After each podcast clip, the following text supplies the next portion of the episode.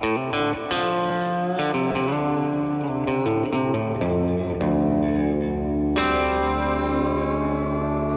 Bags with Joseph Scott Morgan.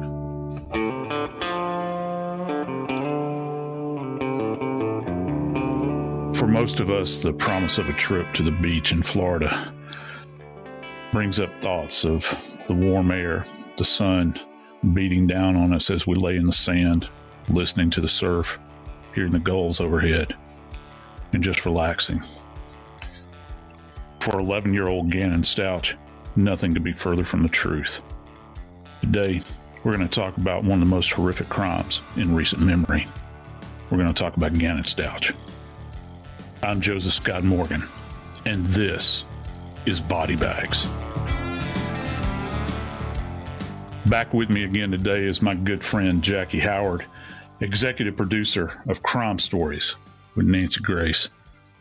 Jackie, what can you tell us about Gannon? Gannon Stauch lived with his father and his stepmother, Al and Letitia Stauch. The dad served in the military in the National Guard and was often away for training. As a matter of fact, his father Al was in Oklahoma when Gannon died. Letitia Stauch, the stepmother, reported the 11 year old missing. She said that he had stayed home from school originally because he had a stomach ache, and then she had traveled out with him to a park later on that day. Within 24 hours of the first 911 call reporting Gannon missing, the stories definitely did not add up. Letitia had initially told detectives that when Gannon had gone to the friend's house and didn't return, she could not tell them the friend's name, address, or phone number. Then she changed her story and said that a neighborhood construction worker had broken into the house and raped her and took Gannon. Then she said that she had watched Gannon ride his bike and he fell off and hit his head. And then two men drove up and grabbed him and took off. So we have conflicting stories about what happened to Gannon here. It was two months before Gannon Stauch's body was found, and it was found in Florida, more than 1,400 miles away. Gannon had been stuffed into a suitcase and discarded. Jackie, one of the most valuable uh, bits of currency. Uh, it's an odd term to use, but in scientific parlance for us in forensics, is time. You know, the, these things that where we're trying to put these elements together to understand what exactly happened. And when you have a case such as Gannon's that extends out over such a broad reaching spectrum of time, then that's that creates a multi, a multitude of problems for us uh, you begin thinking about, well, he was last seen on Janu- in January, January 27th, I believe, and then he wasn't found for almost another two months. And so when you're trying to put things together, you have to think about things like uh, decompositional changes, uh, what what's going to impact those findings, uh, what's going to impact uh, the way we view the way the body is initially found, as opposed to where we think that, say, a fatal event occurred. And keep in mind, we're talking about a distance of 1,400 miles, Jackie. That's a long ways from Colorado to Florida. It is a long way. And, you know, Joe, one of the things that was important to note here in this case the position in Florida is not where Gannon was originally dumped. We have a location back in Colorado where police say Gannon's body was left for at least a month and then retrieved and transported to Florida. So I'm just going to open the field up to you and let you go because I have to imagine that the you know the different locations, the time, there are so many things that has to be considered here.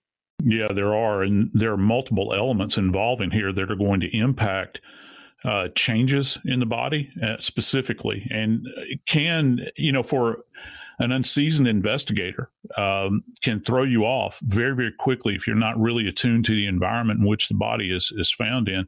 And let me just give you a brief example, and this will kind of paint paint the picture. If you think about, let's just think about soil. Okay, think about what the soil is probably like out in Colorado, you might have a mix of a lot of decomposed, uh, say, for instance, plant life. Uh, from that particular area, think about evergreen trees, uh, combined with maybe a clay uh, base in the in the soil, and then he is from Colorado. He apparently died there. And then you think about where he was finally deposited. That's in Florida, Jackie. What's the soil like in Florida? Well, I can tell you this: the ma- one of the major components in Florida um, is going to be sand. So you're not necessarily going to find those two elements in the same place. And so that's a distinctive thing that we look for in forensic science. Soil science is actually a big part of what we refer to as trace evidence. It's a particular section you can go to at the crime lab and they study these sorts of things. That in and of itself is major when you're trying to put together what actually happened. But just like we can look at soil, there are multiple elements here in Gannon's case uh, chief among this is going to be, uh, for instance, that he was in apparently apparently multiple locations after death. He died, we believe at least, according to what the police are saying, in Colorado, in El Paso County, potentially in that home. How do I know that? Well, his stepmother allegedly had his stepsister go out and purchase items like bleach garbage bags, these sorts of things that you would use to facilitate cleaning in an environment. We know that his body was there. He certainly lived there for a while. And then, you know how you mentioned that he was held in one location for about a month? That place was Douglas County, Colorado. That's where the police think that the initial dump site was. But you know what? There's a scene in between that. You know what it is? It's the vehicle that was used to initially transport his body. So, moving from his home, his body being moved from his home in El Paso County to Douglas County, that's another scene, even though it's on wheels. You have elements of his body that might be contained in that vehicle from that first trip. Now, once he gets deposited in Douglas County, follow me here, in Douglas County, Colorado, for some reason, you know, the old adage, they talk about how the criminal always returns to the scene of the crime. Maybe an individual is getting uncomfortable at this moment in time. Maybe they're thinking we need to put more distance, physical distance between ourselves and the body. So what happens? Well, his body is then gathered back up. And keep in mind, when you gather his body back up at that scene in Colorado, that initial dump site, you're picking up all of the debris that was underlying that body. Anything that attached itself to his body or clothing that he may have been wearing, you know what, Jackie? That's going with him. Then you place it back in the car. And now, now you got to make this 1400 mile journey from rural Colorado all the way down to the panhandle of Florida. Now, how are you going to do that? Well, apparently, from what the police are telling us, he wasn't placed in in plastic, or uh, I think that he was probably wrapped in something. But he, it, it's not like they just simply put him into a garbage bag. It's not what they did. They actually took a suitcase and folded this little boy's body up and stuffed it in there. And then they transported him all these miles. And so now you've got the influence of the suitcase that comes into play with his body. Anything that's contained within that suitcase is going to transfer to his body. Anything that was on his body is going to transfer to that suitcase. And now they finally make it to Florida and they get to this bridge. And my thought is whoever did this pulled over, maybe on the side of that bridge, and simply threw him off into this waterway. And it's really tragic. Uh, but it's it's a good thing in the end because his body didn't float out to sea. It was essentially lodged there on the bank where the where the local workers actually wound up finding him. So we know that Letitia rented a van in February and drove from Colorado to Pensacola, Florida. And she stayed at a hotel that was about three and a half miles from where Gannon's body was later found. You talked about the forensics possibly blood from the first time that Gannon's body was transported. So now we've got a different vehicle that could possibly have evidence in it if we follow this line of evidence where she rented a vehicle, most likely since she's in Florida to dispose of the body. So we're going to find what? Soil from Colorado that you're not necessarily going to find in Florida, bug larvae from Colorado that you're not going to find in Florida. I mean, what are those kind of differences, Joe? Listen to you, Jackie, talking about bug larvae. There you go. You're absolutely right. You're on the right track here because, you know, we talk about things like, and I'm going to break this down, we talk about things like flora and fauna. We learn this in basic biology and see it's very simple. This isn't rocket science. This applies to forensics. It's some of the stuff that we look from for from a biological standpoint, flora meaning any kind of plant life, and then and then fauna, meaning any kind of of uh, insect life or anything. Just think anything with a heartbeat, okay, and that can extend all the way through the animal kingdom. So the bug life, for instance, the insect life, for instance, in Colorado, is going to vary greatly from that that is found down in Florida, as we well know. I mean, how many of us have been to the heat of Florida and you're slapping mosquitoes and gnats and everything else down there. And we definitely know that insects are in that area, but they're in Colorado as well. So you're talking about specific species that indwell Colorado. Well, if they have potentially laid their eggs on or adjacent to Gannon's body, which I would assume that they would have if we go with this idea that he was down for a month there, those are going to be transported with him uh, unless you know the perpetrator went to a, gr- a, great deal of trouble to clean all of this away. I can't imagine that that was done. There would still be some remnant of that left behind. And then when you get down to Florida, you're going to have this um, deposition of eggs that come from the local uh, insect life down there at that point in time. So you're really you know, the, nature's actually painting painting a picture for us here. It's actually creating kind of a breadcrumb trail, if you will, uh, relative to this journey that he's taken. So that's very, very specific. And I think that going back to what you had mentioned, the rental of the van, you know, this expands this out even further because if if the vehicle used the first time to deposit his body was say the family vehicle, that's going to have unique evidence from the home to that deposition spot there where his body was laid out there in Douglas County.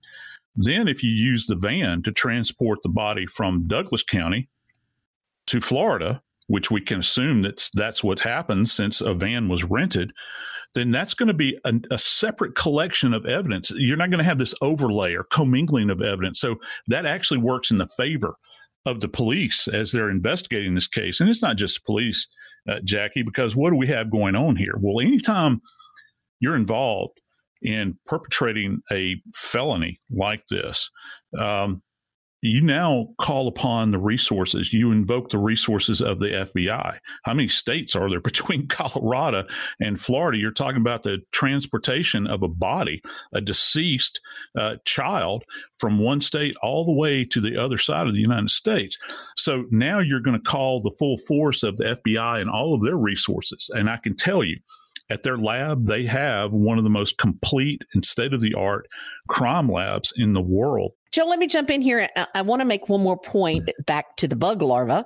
Um, you've also got the temperature differences between Colorado because it's February, snows in Colorado in February, and Florida, where it's still fairly temperate weather. And there's all manner of things at work here, Jackie, when you begin to think about that um, when a body is kept in an environment that is very cold, um, you can actually retard the process of decomposition. That means to slow it down greatly, kind of blunt it, if you will, to the point where the body is not going to remain perfectly preserved, but as opposed to being in a tropical, subtropical environment like Florida, in that region. Remember, we're up near Pensacola on the on the north end of Florida. Decomposition because of heat is going to accelerate in that area. So, imagine, if you will, as Gannon's body is being transported from Colorado to Florida, the temperature is creeping upward as you're leaving Colorado, presuming she took a southward uh, route. All the while, his body, this process of decomposition is accelerating all the way.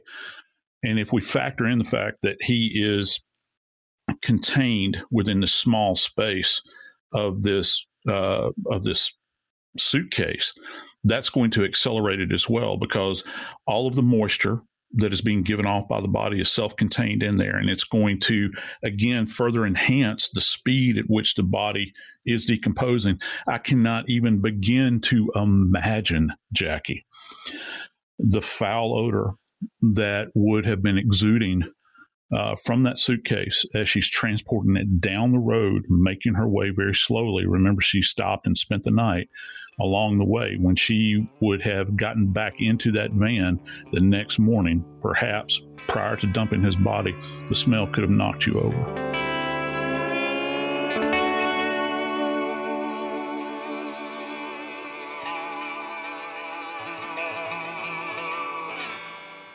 I'm Joseph Scott Morgan, and a big shout out to Astepro for sponsoring this episode and providing free samples. I live in an area where allergies are a day to day issue, and finding an over the counter option for relief is like the holy grail. I use Astepro, and I strongly recommend you give it a try. Astepro is a first of its kind nasal allergy spray, and it's the fastest 24 hour over the counter allergy spray. It starts working in 30 minutes, while other allergy sprays can take hours. Astepro is the first and only 24 hour steroid free allergy spray. Astepro delivers full prescription strength indoor and outdoor allergy relief from nasal congestion, runny and itchy nose, and sneezing. Get fast acting nasal allergy symptom relief with Astepro.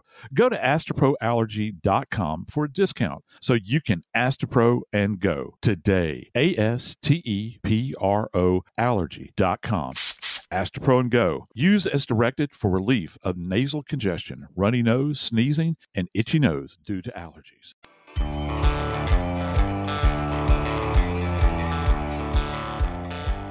I think any of us you know, faced with the proposition of of having to transport a body um, over uh, this great country that we have, over this expansive country, uh, would give any of us kind of pause for a moment. But can you actually imagine, Jackie, transporting the body of a child, which you were given specific charge over? This child that you had uh, been told to take care of, to to feed, that you'd been entrusted with, and all the while he's decomposing in the back of the vehicle.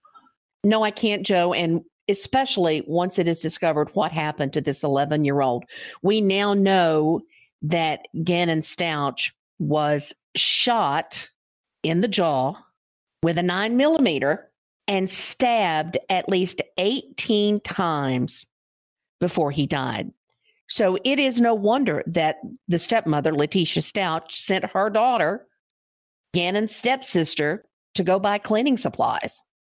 You know, this is quite literally a bloody mess when you're talking about the volume of, when you're talking about the level of trauma that Gannon endured. Let's let me break this down. And first off, let me and and this makes it even more horrific, Jackie. Yes, he he was shot in the jaw, and that's uh, some people are shaking their heads over that right now. I know, but that that might have been the most merciful thing that had happened to him throughout this entire event. Because when you had mentioned there were 18 stab wounds, I, I want to make a slight correction here because it's not just 18 stab wounds. Let's call them sharp force injuries, which is in forensics is generally the term that we use, and that can either imply a stab wound. You think about a knife being buried into somebody, or it can be a slice or an incised wound. And in Gannon's case, according to some of the preliminary information that has come out from the police, Gannon had an awareness, Jackie. He had an awareness that he was being attacked. So that means that more than likely, more than likely, he tried to fight this person off with all of his might. He had defensive wounds on his hands, on his wrists, on his arms. And then whoever did this to him buried a knife multiple times into his body, uh, in his chest, and in his back. And, you know, it really gives you pause to think about, you know, what kind of person would do this to an 11 year old little boy? Over and over again. And to make it even worse, there's apparently evidence that he sustained some blunt force trauma to the head. So that means that all the while he's being stabbed, he's also being beaten. And then finally, like I said, mercifully, he was shot at that point in time. The interesting thing about this is is the following, and this is a key piece of evidence this gunshot wound that he sustained from this nine millimeter, which is a semi automatic handgun, the actual projectile was recovered from his body. And I sometimes I'm I'm amazed at you know the evidence that we can recover, particularly when you think about all of these locations that this little boy's body was in and moved multiple times in a state of decomposition. They still were able to recover this round, and this round is going to be very critical when this case finally comes to trial. And let me tell you why. That round that they recovered from Gannon's body down there in Florida when they did the autopsy. That round was actually matched up to a nine millimeter pistol that they found in the home of Gannon's stepmother. That's a big piece of information because that actually winds up giving you what's referred to as a ballistic fingerprint. Those markings that are left on that bullet, you know, from the, uh, the traveling down that barrel, that rifled barrel, this lead projectile traveling down this rifle barrel leaves these marks on the exterior of this projectile and it buries into the tissue. Now, those markings can be matched up to the barrel of this weapon, and it doesn't even matter. And this is a fa- fantastic thing about about ballistic study you can have a nine millimeter pistol that's made by the same company. We won't say a specific manufacturer, but we'll just call it company A. By company A, it can be the same model. It can come off of the same production line, but guess what? Each one of the ballistic markings in those barrels made at the same time are going to be unique to that weapon. And at the end of the day, that might be the piece of evidence that winds up getting a conviction in this case. In relation to Gannon being shot, we know that the crime scene was very bloody. Is there a difference, or how much difference does distance make in the amount of blood and where it shows up in the room? Are you going to have a larger dispersal if you're shot from farther away as opposed to up close? I think that one of the key things here, we, we do know this, I can tell you this. When you have what's referred to as a hard contact or press contact gunshot wound, which means that the perpetrator would take the the end of the barrel, the muzzle of the weapon, and tightly press it against the skin. Uh, not only are you going to have the projectile entering the body, and that obviously creates a tremendous amount of pressure, but you're going to have this expansion of gas. And many times associated with that, there'll be a, a, a tremendous amount of blood that issues forth from that. Now, more than likely, if if he was shot in the jaw, uh, you're not going to have the same amount of blood that you might have, for instance, if if he was if if he was shot directly into uh, his skull, into the cranium itself, with a tightly held weapon. Uh, but what we can tell, and you're talking about range here, we can tell the distance of the muzzle, the end of the muzzle, from the actual injury itself. Now, this could be compromised a little bit, just so folks at home understand. Don't get too excited. It can be compromised as a result of the decomposition. Let's remember, this precious little boy was down for two months after death, Jackie. So, the biological processes that are going on in decomposition can compromise the pathologist's ability to determine range of fire. Now, if if this was a tightly held weapon and let's say folks will find kind of this area below your ear where your jaw begins to descend that's a rather firm piece of bone.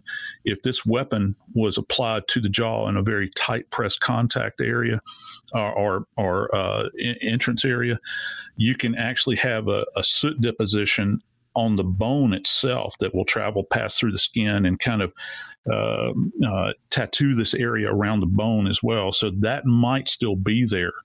Um, and the saving grace here is that I would imagine in Gannon's case, they would have taken microscopic sections of the injury, which happens very commonly at autopsy with gunshot wounds, and they'll look at them microscopically to get an idea as to the dispersal of, say, unburned gunpowder in the skin that might still be embedded there. You could still appreciate it probably at a microscopic level. And then you begin to measure that out. And you kind of, it gets kind of complicated at this point, but you kind of do a ratio relative to the disbursement of the powder grains that are left behind. And that'll give you an idea as to roughly the distance of the gunshot wound in Gannon's case. Joe, let's talk forensically just a little bit about what was found with Gannon's body. There was bloody bedding and a pillow, so his comforter and the sheets that were found with Gannon's body. A lot of blood on there. Is it likely the blood came from him being wrapped up in those items, or do you, or, or is there a way to know? Yeah, actually, there is kind of a way to know, Jackie, and I'm glad you brought this up because it's you know in these horrible cases, you know, as investigators, we look for the silver lining, if you will, in all of these things. You have to look past the horror of it many times to get to the answers that science is dying to tell us. Uh, and in this particular case, if he was in fact beaten, stabbed, and shot on the surface of these bed linens that you're talking about, that's going to have the blood staining that will be there will be more dynamic. Okay, you'll you'll get maybe uh, uh, uh, a, a, spreading of high velocity blood staining that's left behind, say, for instance, from a gunshot wound, or when you have a beating that takes place. I'm not saying this is the case with him, but lots of times with a beating, uh, you'll get kind of a, a medium velocity blood staining. Okay. Then on top of that, you have the dynamic of transference of blood where the body is seeping blood. Okay. And so as you begin to wrap or envelop the body in some type of cloth, uh, maybe clothing that's left behind, those sorts of things. That's kind of a, a, contacting transfer of blood. And that looks completely different than, say, a dynamic that goes on during the actual fatal event. So, yeah, uh, it, it's possible. My only concern, though, again, we come back to this uh, process of decomposition. And this is kind of multi layered itself. I'll try to keep this as brief as possible. But when you're looking at this, keep in mind the blood itself is a biological component. And blood is not just blood in and of itself. You know, you got red blood cells, white blood cells, you got plasma, you got all of these ingredients of blood. Um, and they're decomposing too, along with the tissue of the body. So it's beginning to break down. Then you've got decompositional fluid that's created from the body. So that's going to compromise the stain as well. So that's something that the police will have to contend with. One of the fantastic things here, I think, though, that is really uh, a real asset for the police is the fact that he all of this evidence was actually contained in here. So if you think about Gannon's body, it was essentially cocooned and protected to a great degree. This perpetrator did a great disservice to themselves because these were not disposed of. And also, the perpetrator may have left things like hairs behind that came off of their head. If that person has got a particular kind of haircut, if they've got a particular kind of hair dye that's left behind, or if you have a hair shaft that's intact, they might be able to get DNA off of it. And that's going to be very, very difficult to explain away.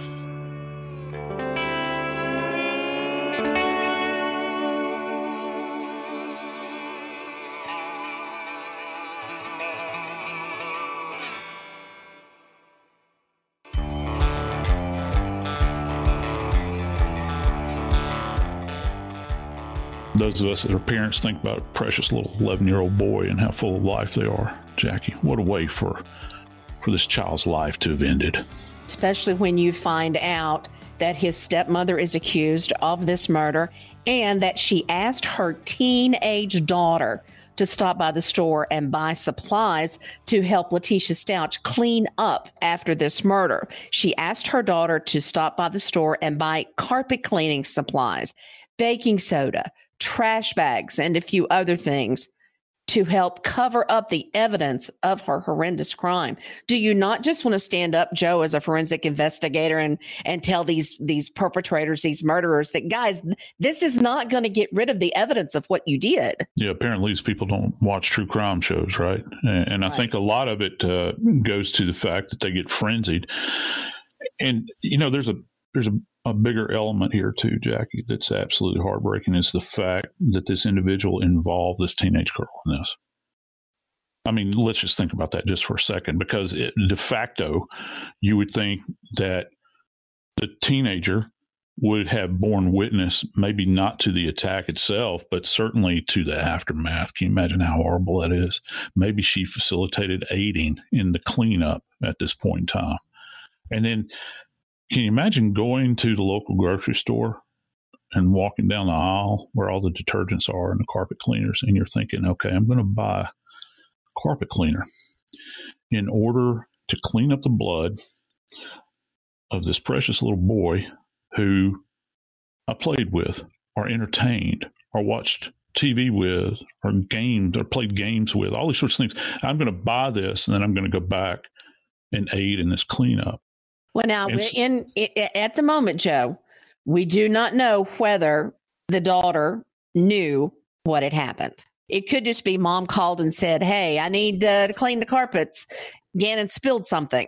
So we don't know yet whether the daughter knew what had happened or if she found out once she got home. But I get your point. That would be an absolutely horrible image to have in your mind. Yeah, and and to go beyond beyond that point, you're right. You are when you say that there's really no extent that she's going to be able to go to uh, to rid herself of all this biological evidence. And you know, we've talked about it thousands of times with with Nancy Grace.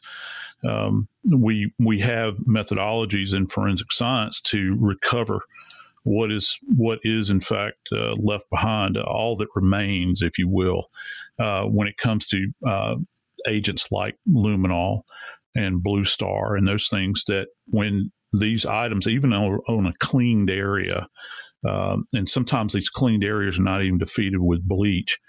We can go back and apply these agents. And the reason they work so well is uh, if, if, folks at home have ever heard, you know, you have iron poor blood.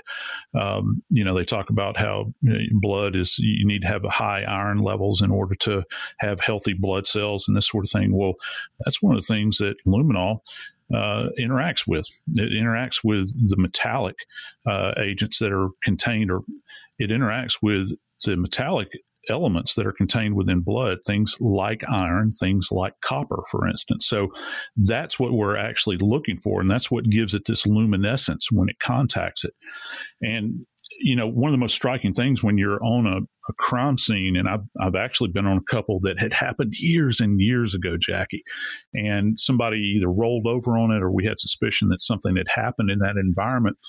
10 years, a decade later, you can go in and you can actually apply an agent like luminol or Bluestar and you turn those lights off and all of a sudden it just burst it just absolutely bursts on your eyesight, and you can see this luminescing, this glow that's left behind. And it's, you know, I guess waxing philosophical. It's almost like you know, the dead are accusing at that point in time. You know, there's that old verse in the Bible that says his blood cries out from the ground, you know, and so you're, you know, you can actually see it and it's it's quite striking. As I learn from you, Joe Scott Morgan, questions pop up into my mind does luminol and those blood detecting agents work on animal blood as well as human blood, or do they show up the same?